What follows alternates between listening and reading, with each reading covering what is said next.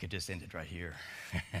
what a, what a, I, I always appreciate Leah and Jake and Dan and you know, Michelle, everyone that's on the worship team, because I feel and I sense that it's like they're not up here performing, they're up here, you know, taking us by the hand into the throne room of God, and we all worshiping together. So I, I appreciate our worship team.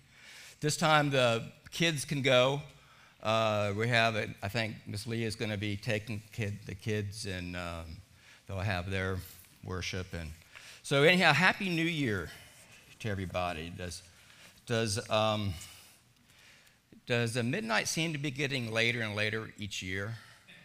I don't know what why that why that is, but I just feel like it was like two o'clock this morning was you know New Year's. So anyhow, um, yeah, we are getting into the 40 days of prayer. And before I start, it, something occurred to me. Uh, Debbie Chappell asked me uh, earlier this week about a passage that I was going to use for this. Uh, I mean, obviously, we are talking about the Lord's Prayer, is kicking off the 40 days of prayer. But um, so I gave her that passage because that's the main one. But I panicked because I'm looking through my notes and I've got like 100 passages. So I need to give you guys a warning uh, and a little insight into my jumbled head. Uh, the way, about almost 10 years ago, I went through this um, Bible intensive for like a year, and it revolutionized my way that I see that I see the Bible. And instead of it being um, passages or even books, the Bible, it just opened my eyes that the Bible is to be read from cover to cover and to be used from cover to cover in everything we do and say. So I sometimes tend to see slices of Scripture because the, the story, there's a, um, a, a real narrative that goes through. There's a storyline that goes through from Genesis to Revelation that it's obviously written by one person, and that is, and that is the Holy Spirit. And the Holy Spirit penned this magnificent story through almost 50 authors over 2,000 years, and we have what we now call God's Word. And, but the storyline is just if you want to understand God, it's not just in one passage. If you want to understand where we came from, creation, what's you know, wrong with the world, it's not just in one passage. It's the accumulation of all the passages together that tell us a story that it just blows you away. So, um, we are talking about prayer as worship today, but to get there, I'm going to kind of take a, a little detour, okay? So, be patient with me. Um, so, um, I want to first ask you, as we heard the announcement of the 40 days of prayer being you know, kicked off, can you recall your first sense, your first feeling from that? What did that generate in you? I know there's some because we have some real prayer warriors in this church. They're like, oh, yeah, great, another time to pray and see God work. And, and I love that. We have some, like I said, really good prayer warriors. So I would ask our prayer warriors to use that passion and come alongside others, or even have a little 40 day group, you know, meet, maybe even meet once a week for the next, what's 40 days, six, I don't know, my math's not good. So I should ask Rachel, the accountant here, what is 40 days? How many weeks is 40 days? So, okay, so it won't be a long commitment. That's my point. so, anyhow, so if, um, so I really applaud that because we could all use mentors or someone that's really passionate to come alongside and walk us through the 40 days of prayer. It's going to be a really good one this year. But, oh, excuse me, I got to get my, pardon me. Um, how about those who had the, uh, um, so here's, excuse me real quick, I'm a little behind. So here is the, the six weeks of prayer. So you can see we're going to be you know, talking about prayer as worship, uh, prayer as kingdom partnership, prayer as petition, prayer as confession, spiritual warfare, and as an expression of hope. So those, it's going to be tied around the Lord's Prayer, what we affectionately call the Lord's Prayer. So, but we are, like I said, going to be doing um, prayer as worship. So who, who thought, well, I did it last year, okay, I'll do it again? or who maybe had a yawn of apathy. It was like prayer is not that big of a part of your walk with God. I mean, I'm not saying that's okay, but I want, I want to be honest with themselves. Um, or, and this is where I sometimes go, yeah, great, start off, and then it whimpers out at the end. So, um, who, so I just want you guys to pay attention to how you felt or when the first mention of prayer comes up, because prayer is one of the disciplines in life that's probably the, I think it's probably the least understood discipline and probably the hardest discipline to practice uh, because we have, uh, we're going to be talking about spirit, you know, spiritual warfare as prayer too. But I want to go to a deeper place about prayer because I think prayer sometimes can disillusion us. Because how often have we had prayer requests and they're good prayer requests? They're praying for my sick mate or my sick child or you know i'm losing my job and i'm praying a good prayer and i'm honestly pleading before god and it doesn't get answered the way we want. You know uh, we lose our spouse we lose our child. You know those are very real things that can disillusion us to god and our walk with god if we don't have a proper understanding of prayer you know, and it sometimes makes it even worse when you hear the testimonies or proclamations of God answered my prayer and God is so good and He's so faithful. And I'm like, how come He's not faithful to me? How come I don't know that good God? Does He love me? You know, and, it's, and it gets to be a, um, a, an open door for Satan to have a heyday with us on the attributes of who God is. So I really want to talk today to those, those of us who have gone, who have had those experiences that we don't understand. And instead of settling it with the truth of God, we just tuck it away. You know, and we we have this idea sometimes that, well, your God, He's so good to you and He loves you. I see how He's working, but not so much in my life. And I have, um, honestly, I've going through this, I've shed tears in this preparation too, because I can think of times that I asked God for something and it was a good request and God loves me and He's all powerful, but how come I didn't get that answer? And I want to just start off um, by saying that God is not partial in his love. His love is the same for all of us. Because of him, nothing to do with, with us. Um, he is not unkind. He's not uncaring. He's a God that truly loves us. And, you know, everyone knows the shortest verse in Scripture that says, you know, Jesus wept. You know, that's the, the quizzing kids and the you know, Sunday school kids, they, they, that's the one Bible verse that everybody remembers, you know, that Jesus wept because it's so easy. But do you know why Jesus wept? Because it's the story of Lazarus.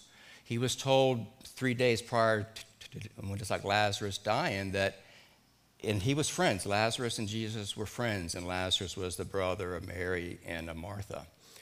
And they said, Lazarus is sick. You need to come, Master, quickly. And Jesus didn't go quickly. He took three days before he got there, and he wasn't but just a few miles away, actually. And Jesus, it says that, um, you know, when he was going with his disciples, is in the book of John, he says, uh, Lazarus is going to die, you know, because his you know, disciples are saying, come on, hurry up, we can go and we can be with him. And Jesus said, no, he's already passed. And it, it, and it even gives narrative, too, that John says that Jesus knew in his head that he was going to raise Lazarus from the dead. So he knew that. So when he gets there to the tomb and all the people are wailing and crying and he sees all this, it says, you know, Jesus wept. But it, you know, he didn't weep because of Lazarus' death, because he knew he was going to raise him. But it says that he looked around and he saw the wailing, he saw the pain of the people, basically. So Jesus wept because this wasn't the world that he meant to be. This was not the creation that he meant it to be. He didn't mean it to be that we were, you know, we were never created for to bear the burdens of death, to bear the burdens of suffering like, you know, like we do. So Jesus knows that. He knows that um, this world is very cruel. It's a very broken, dark place, and, and uh, we were not meant to bear the burdens that this world throws at us. So Jesus wept because of that, because he knows that um, he has better for us. But see, the good thing is, is he knows also what's coming for us too. So he, but he does experience our, our pain. So um, the first thing I want to do is just because I do, this needs to be, uh, and also by the way, my notes are only like 25 pages, so and I read fast. Um, I'm at the bottom of the first one already, so just. so anyhow, um, what is prayer? because sometimes I think we may, be, we may start out with the wrong idea of what prayer even is. You know, I think sometimes we, we think that um, uh, prayer is a duty. So we check our box because I did my 15 minutes of prayer, and yeah, it's a commitment that you made to God, and you're happy that you checked your box. And but Jesus says that's like a hypocrite. That's you know legalism. That's what the Pharisees do because Jesus said don't be like the Pharisees that are praying out loud for everyone to see. So sometimes that legalism can just be my way of feeling God's approval inside of me because I honored my 15 minutes of prayer. So that's not what real prayer is. And sometimes, and I'll get a little bit closer to home, sometimes prayer is, you know, we think prayer is that um, if I just say the right words, if I just use the right holy language and the right order, you know, and I demonstrate the strongest faith that that's what prayer is and that God has to honor that because I use Bible words and I used, uh, uh, I put them all in the right language. I didn't get the, the wrong Trinity, you know, mixed up, asking the Holy Spirit for to heal this when it's supposed to be Jesus, but Jesus asked the Father. So we've got it all right. But, we, but it's like that's our prayer. You know, we think that's prayer. And God has to answer that because my faith is so strong. You know, and um, I have a feeling that this is one of the teachings, and it's, and it's sometimes called name it and claim it, if you've ever heard that phrase, name it, and claim it. If, if I name what, I'm, what I want God to do, and I claim it with the greatest of faith, God's going to answer it. But unfortunately, our focus is more on ourselves than it is on God. You know, because we're doing this based on my faith. Is my faith big enough? Because then someone will say, and they mean well, they mean right, but they'll say, well, your faith maybe wasn't strong enough. You know, and, they're, and you're just putting more burden on yourself. Um, and this is um, one of the many reasons, but this is one of the reasons why you see people walk away from the faith. They walk away from the church because I did everything right. God didn't answer my prayer. He took my wife, He took my child, you know, and I just can't get over it. God's supposed to be a God of love. God's supposed to be powerful that He could stop all this. You know, so it's a real hard thing to get over. And like I said, um, Satan uses that to divide us from God's love and to take us away from it because we have the wrong idea of what prayer is. So, um,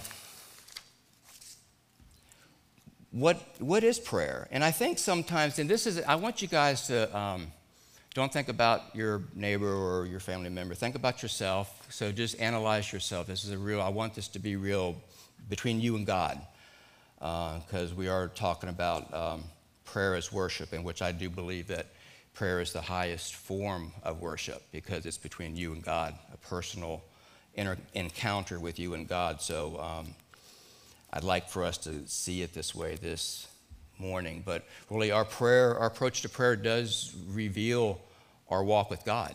It reveals um, how we see God, what we think God is, and what He uh, will do for us if we ask. And um, it's, uh, it, it can sometimes, we can get into a wrong type of prayer because um, we think God is just there for us to ask to do this, do that, take this away, protect us from that. But uh, my um,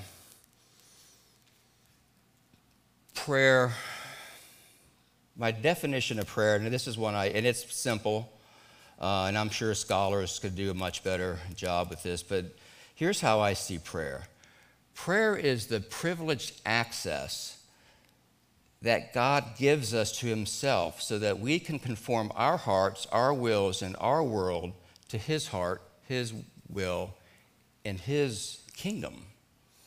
You know, because we're, uh, like I said, we want to change God. We're trying to ask God to do something that we think He's not going to do. So that's my, my, the depth of my prayer. But really, uh, I think it's to um, change us, you know. And I get some of that because, you know, C.S. Lewis is one of my favorite authors. And I don't know many people has read C.S. Lewis. He's a scholar, uh, previous atheist who died in 1963. He's from England, and he, he wrote the Chronicles of Narnia. Uh, and he was really good friends with J.R.R. Tolkien. And actually, you know, Tolkien is the one that uh, encouraged C.S. Lewis to become a Christian because they had all these questions and all. And C.S. Lewis would always hear that, well, Jesus is a good teacher. So that's what people would say that Jesus was. And one of the, um, you know, we've heard the phrase uh, liar and lunatic or Lord. That, that was from C.S. Lewis, because C.S. Lewis had to realize that who is Jesus? He had to deal with who Jesus was. Because he said, Jesus never called himself a good teacher. The, the, Pharisees did, and people today, we call Jesus a good teacher. And, but, you know, C.S. Lewis said, no, he, he, he, the things he said about himself, he says either Jesus is a liar because he's a well documented historical figure, right? So we know Jesus existed. We know the writings, we know what other people said about Jesus. That's not even in Scripture. But Jesus is either a liar because of the claims that he made, or he's a lunatic because no one would make such claims like that, or he is in fact Lord. So when, when C.S. Lewis came to that understanding, it revolutionized his life, it changed his life. You know, but he has a real good saying, and this was um, I, the first time I heard this was in the movie Shadowlands. You guys ever seen the movie? It's a really good movie about him and his wife, what his wife went through. But he had a quote in there, and I found the quote the other day because it's such a good quote, and, and it's about prayer. And he says, I pray because I can't help myself. I pray because I'm helpless. I pray because the need flows out of me all the time, waking and sleep. He says, it doesn't change God, it changes me. You know, because we're so often trying to change God with our prayers to get him to just move his hand, reconsider, do this, do that. But really, C.S. Lewis has it dead on. It's not to change God's hand, to change God's way, it's to change me, it's to change my will. So the only, the only real commandment that we have that Jesus gave us in Scripture was what we call the Lord's Prayer, and it's found in, in uh, Matthew 6. Um, and it was the prayer that he was asked his disciples, his uh, disciples asked him, teach us to pray. You know, they saw John the Baptist teaching his you know, disciples to pray, and they wanted um, Jesus to teach him, you know, teach them how to pray. So he says, Master, teach us how to pray. So then Jesus goes into, he starts saying, you know, don't pray in public, don't do like the hypocrites do because they're only doing it for, for their own glory. You know, then he says, don't, um, he says, pray in, in a private he says, then uh, don't pray like the Gentiles do with a, in a repetition. Um, he says to, um, he says, your father knows what your needs are, which I think is an interesting thing. So if he's saying that, he's talking to people that are praying for themselves, praying for their needs, praying lofty prayers, public prayers, and, and all this. So he says, Your father knows what you need. So he says, Pray pray like this. And it's a prayer that we all know. I mean, we prayed it less today in school, but back when I was young, we prayed this in school. We prayed this on Friday night, football night. We prayed that we, so this is the thing that everybody prays. So I want us to pray this prayer in, you know, I mean, you know, recite this prayer. This is in the King James Version, so this is the version that we all basically know and learn by. So let's recite what we call the Lord's Prayer, okay?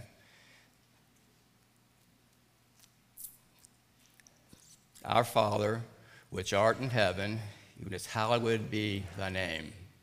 Thy kingdom come, thy will be done, in earth as it is in heaven. You just give us this day our daily bread, and forgive us our debts as we forgive our debtors. And lead us not into temptation, but deliver us from evil. For thine is the kingdom, and the power, and the glory forever. Amen. So, th- this is a prayer that we prayed so much, we don't even pay attention, I think, sometimes to what we're praying. You know, but um, it strikes me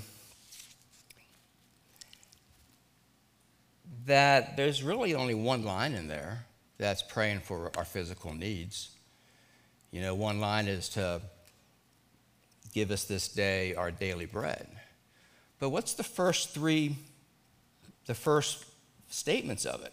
I mean, this is Jesus telling us something um, to do that is less about meet my needs and more about being in the presence of the Father. And that's why that I love worship so much this morning, because that's exactly, I, I, felt like we were doing the first three lines here of the Lord's Prayer, because it was just taking us into the temple.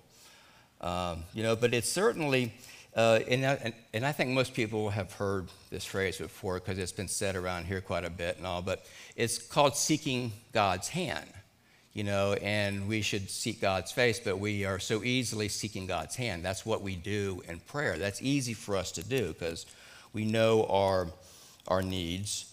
Uh, we think we know our needs better than God does, or we think we know the answer to our needs better than God. So, hey, God, let me give you a few ways to um, answer this request because it really is um, the right thing. You know, but um, when we look at prayer as worship, I think sometimes too is, I mean, have you guys heard the, the, the phrase about, uh, I'll thank God in all things, or, I mean, all things work together for good. So, you know, so we, we think that my that what that looks like is, is that even when I'm having a really bad day, I gotta thank God. Even when something really bad happened to me, I thank God. You know, so we do this in a way that it's almost like we're just thanking God, but in my heart, I'm not thankful.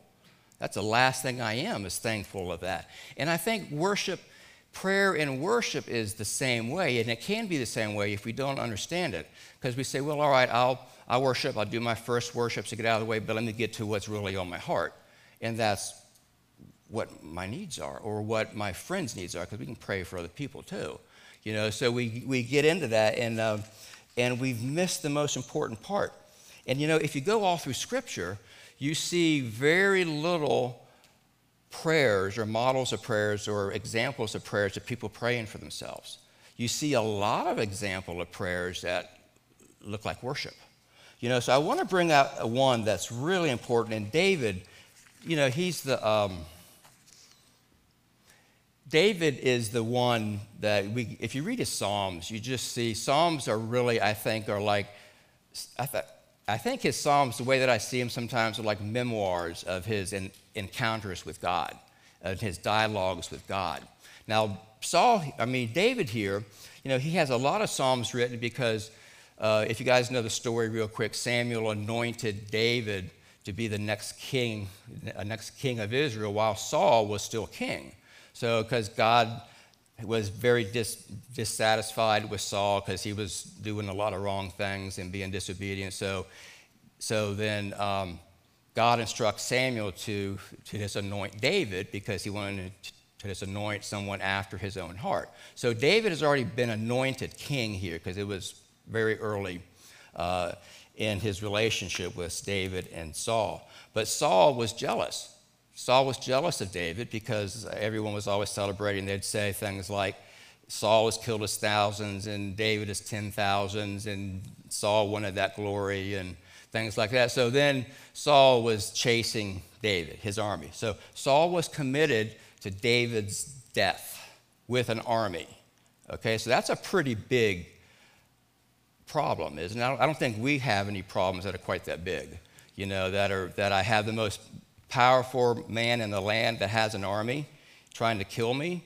I'd, I'd be having a bad day, you know. So this is where David is. I just want to get an idea, you know, for you guys to have an idea where David is. So this is a, one of his prayers that he um, prays, or this is what he writes down after his prayer. So this is where he is coming from. He says, The Lord is my light and my salvation, and whom shall I fear? The Lord is the stronghold of my life, of whom shall I be afraid? So look, fear and, and afraid are the first two lines. So obviously, Paul is talking about being afraid, because this is, he's experienced fear, you know, but in his fear, God just draws him close to him and shows himself, shows David who he is. So he says, When evildoers, Saul, he'll assail me to eat up my flesh, you know, my adversaries and foes, Saul and his army, uh, it is they who stumble and fall. Though an army encamp against me, my heart shall not fear. Though war rise against me, I will be confident. How's David being so confident? How is he being so confident that he knows that he's got um, the king of Israel and his army chasing him and killing him, and he says, um, they, they stumble and fall. I didn't even do anything. He said, they just stumble and fall. That's what he's saying here. So here is the next phrase, and I want you to really catch this because this verse, verse 4, gives us a model and instruction on um, why he's this way. The one thing I have asked of the Lord that I will seek after. Wait, wait, don't go to the next line, which I know that you guys already have. Then the one thing I would ask for is to slay Saul's army. The one thing I would ask for is to at least protect me or put some distance between me and Saul, that it's never close again. Those are the kind of things I'd ask, right? And those are reasonable requests. David says, The one thing I have asked of the Lord that I will seek after, that I may dwell in the house of the Lord all the days of my life, to gaze upon the beauty of the Lord and to inquire in his temple. Where is that coming from? That, that's not his head speaking, is it? That's his heart speaking. So, what's going on here? David has already settled the thing in his head somehow to the point that he's willing to say, hey, what I want, I don't, my, my desires had nothing to do with Saul. My desires had nothing to do with the you know, protection of my life or deliverance. My desire is to be in the house of the Lord forever, all the days of my life, and to gaze upon the beauty of the Lord. This is a man of war saying this. You know, this is like man, you know, man's man here saying this, and he wants to gaze upon the beauty of the Lord. And I just look at that and, I, and it just changed. It, it's, it's, like a whole, it's like a whole paradigm shift for the, you know, this, the relationship that David has with God and the one I think he would have, the one I would have with God in that situation. It's completely different. So it's something that we can look at and just say, wow, he's, uh, he's, he has learned something from hardships that only hardships can teach us. You know, so I think this is really, um, this is a model approach in prayer to what it looks like when we pray in a worship. Um, verse 5, he says, He will hide me in his shelter. So this is what God will do, and he's not even asking. He will hide me in his shelter in the day of trouble. He will conceal me under the cover of his tent. He will lift me high upon a rock. And now my head shall be lifted up above my enemies all around me. And I will offer in his tent sacrifices and shouts of joy. I will sing and make melody to the Lord. So he's doing this because God is, the Father has revealed himself in such a private, personal way that when we say that David is a man after God's own heart, I think takes on a different meaning, takes on a newer meaning, a little, little bit more of an intimate meeting that he has between him and David. Um, and then here is, I think, the, the instruction for us, admonition for us, and I'll take it as, as an admonition for me. Uh, but he says, Hear, O Lord, when I cry aloud, and be gracious to me, and just answer me. So then he says, So now David is saying, God, God, you know, you have said, Seek my face. And David says, My heart, you know, you know, David says in his heart, he says, Your face, Lord, do I seek. So see, David understood something that makes, that shows how to have courage in the face of danger, that shows how to um, live in a way that um, looks like a man after God's own heart because he's seen God's heart. I don't think he was born with God's own heart. I think it was a developed thing. I think it was a learned thing, which is when we understand that it's possible for all of us. We can all be men and women after God's own heart. So when he he says when the God when God says to him, "Don't ask me for anything," he says, "Just seek, just seek my face." You know, and then David says, "Your face, Lord, I do seek." So um, now hear me, because I'm not saying that that's this should be the the level of our prayer that we seek nothing more than God's face. We seek His hand too, right? We have we week three is you know, you know petition, so we can't stop the 40 days of prayer in the first week. So we have to go to get. So we're going to be talking about other other parts of prayer too. That's God's uh, way too, because He does want us to bring all all of our needs to Him too. But the, um, there's two truths I think, and sometimes they're they can be basic truths because we may hear them a lot. We hear them, and we sometimes it's like a Sunday school lesson. Sometimes, uh, but there's two truths that you see in this prayer that, that David understood.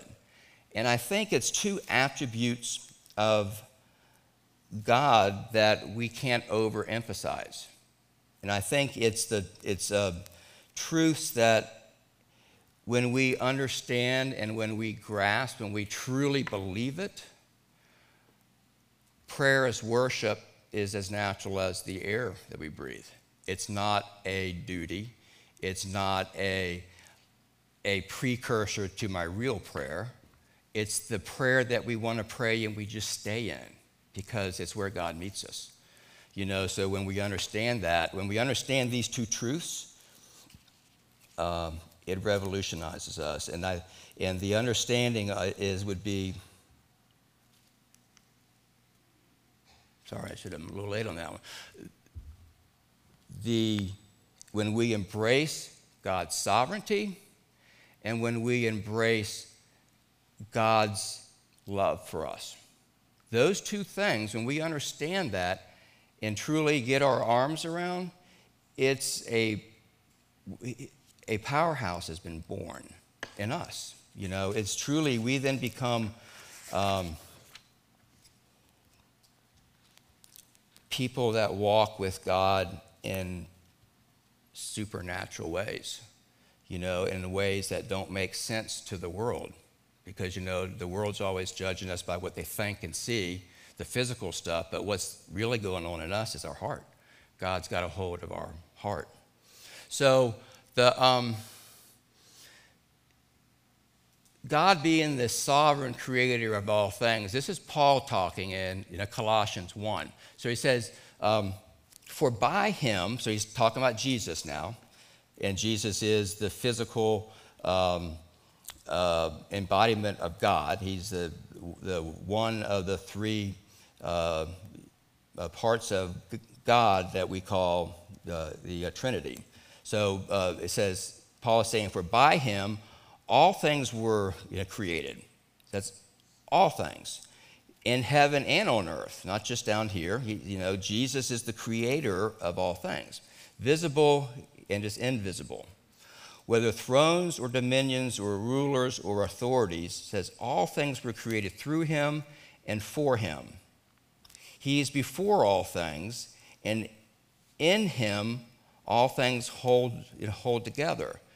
So that's a pretty is there any question about is there anything outside of that we know that's not created by Jesus?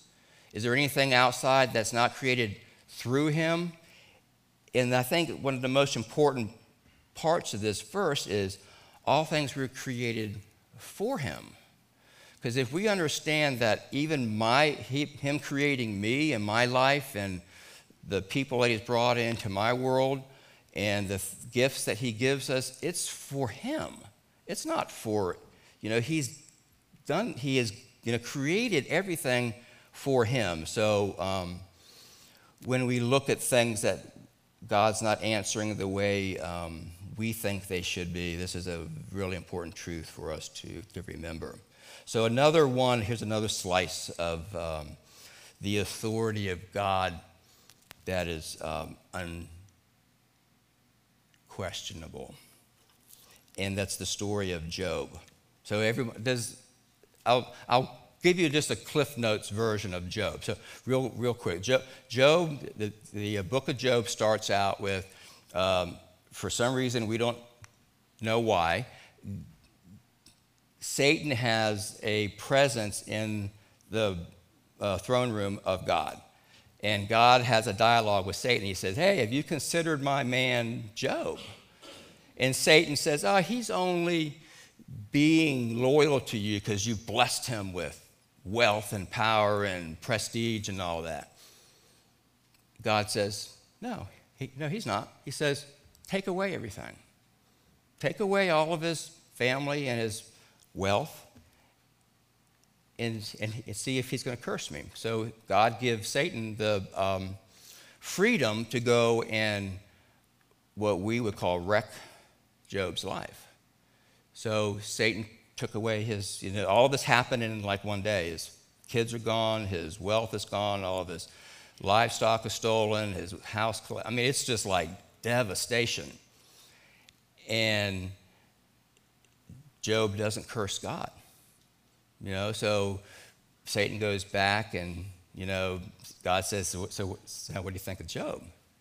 Satan says, well, if you took his health away, you would, he would curse you. God says, all right, go ahead. You know, take his health, don't take his life.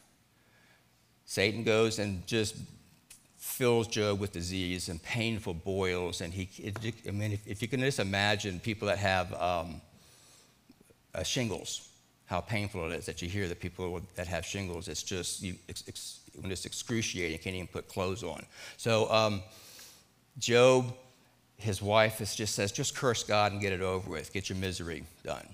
His friends are saying, You must have done something to God. What did you do? You must have disobeyed him. Job says, I haven't done anything.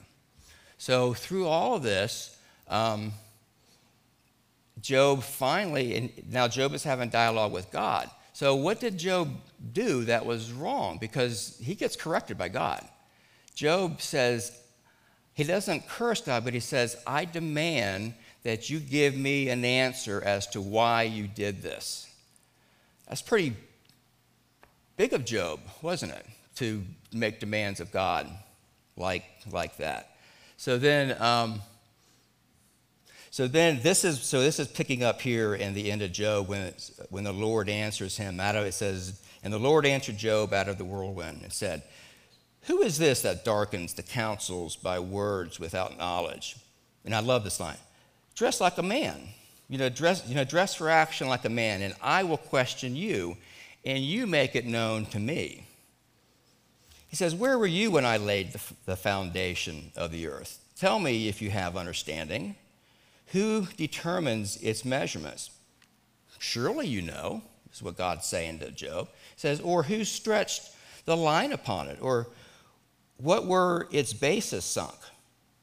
Or who laid its cornerstone when the morning stars sang together and all the sons of God shouted for joy? So, in this encounter, Job gets really, really small now and doesn't God get really, really big? I mean, now we've got the proper proportion of God and Job as it should be scripturally. You know, so this is, this is all pointing to his, un, his authority is unquestionable, his authority is sovereign. Now, what else do we, can we go to see the, um, that speaks to God's authority? And I think it's uh, in Romans, or I'm sorry, a Revelation. uh, in the throne room. And John, real quick, just a quick background on John. John is the last living, you know, you know, last living apostle. Okay, he has been exiled on the island of Patmos, and Patmos is like a, a penal, know, penal know, colony. So he's really, it's, he's having a hard, you know, he's isolated from the church, isolated from all of his Christian brothers, and God decides to reveal things to come.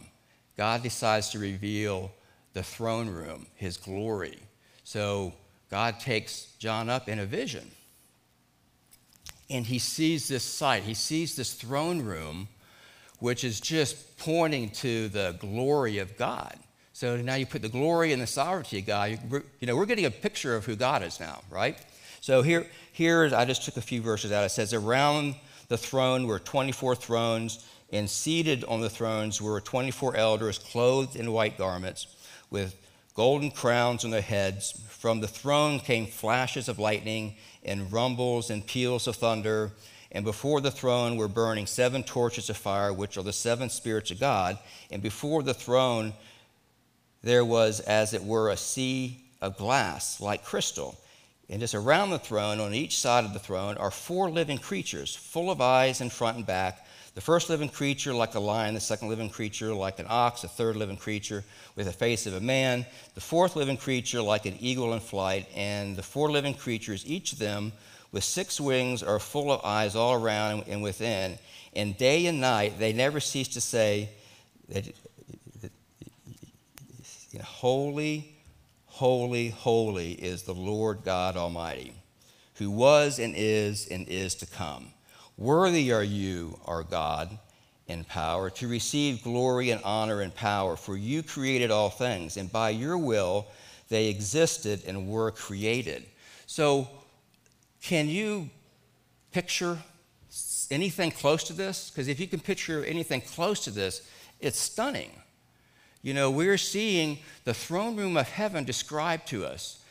And I'm sure when we see it, it's going to be like this he's showing, not only is, is he showing the throne room, he's showing God in a sovereign, powerful position. He's showing the most powerful created beings worshiping him and praising him. That's a, can we just picture this for a second? Because it's really amazing to, to, to see this throne room this way. So hold on to that thought too, because we're going to come back on Job and this too. Real, and I promise it won't be long. Um, so that's the first truth: is can we can we embrace the authority, the sovereignty, the glory of God? Because if we can, this is what it's going to look like. You know, and this is straight from Scripture. God showing us who He is uh, and revealing to us who who He is. Because God if you look all through Scripture, he's not hiding. He's just in Scripture waiting for you to discover all the nuggets of who God is. It's, it's all there. And for what we, from, from what we know from physical Scripture and in this physical world is enough for us. And we will know even more when that day comes that we will be with Him uh, forever. The second truth that goes along with this because this has got to go hand in hand. The second truth, and us that meet together on Thursday night, we talk about this a lot, so they'll, they'll you know, chuckle when we talk about this today. But the second thing is God loves us. Now, I'm not talking about just the love that we may define love as, you know, because it's sometimes we put physical attributes our physical understanding and just attributes onto God, you know, and it's so much more. You know, so God, and this is a, I don't know if I made this word up, but it's, it's, it is like an unrockable love. So I hope that, I, I don't think that's a word because my spell check kept kicking it out. So, so, anyhow, so in Romans, this is Paul talking now. In Romans, we have the best description of God's love for us. He says, uh, in Romans 8, he says, What then shall we say to these things? If God is for us, who can be against us? Who did not spare his own son, but gave him up for us to settle that problem that we have that's in the world that we talked about. So he, God set, um, sacrificed his son for us out of love. How will he, how will he not also uh, with him graciously give us all things? So he's making an argument for God loves us. What more? Why is everything that we're afraid of or trying to change or whatever, or trying to turn his hand our way? What? How is that prayer any better than this verse right here? Who shall bring any charge against God's elect? It is God who uh, justifies. Who shall separate us from the love of God? Shall tribulation or distress or persecution or famine or nakedness or danger or sword? For I am sure that neither life nor angels nor, nor rulers nor things present nor things to come nor powers nor height nor depth nor anything else in creation. And may I add, even yourself. You cannot separate yourself from the love of God. Nor anything else in all creation will be able to separate us from the love of God in Christ Jesus our Lord. So, if we're starting our prayers from these truths, don't we have all of a sudden have freedom from, I got to get my request in, I got to do this, got to do that? all of a sudden I'm starting from the point of God is sovereign, He is full of glory. The most powerful beings outside of God are worshiping Him. He says, and then He loves me, that nothing can separate me from the love of God. So, how it's just, um, it can be a paradigm shift, like I said before, of who God, I mean, of what your prayer life looks like and your walk with God looks like because we're trying to get to how can we worship God in prayer. So you see, this is something that um, now you kind of see how David could have the courage uh, in the face of certain destruction without God's hand covering him. You know, David understood that, so he, he knew if he was anointed, already an anointed king, guess what's going to happen? David's going to be king.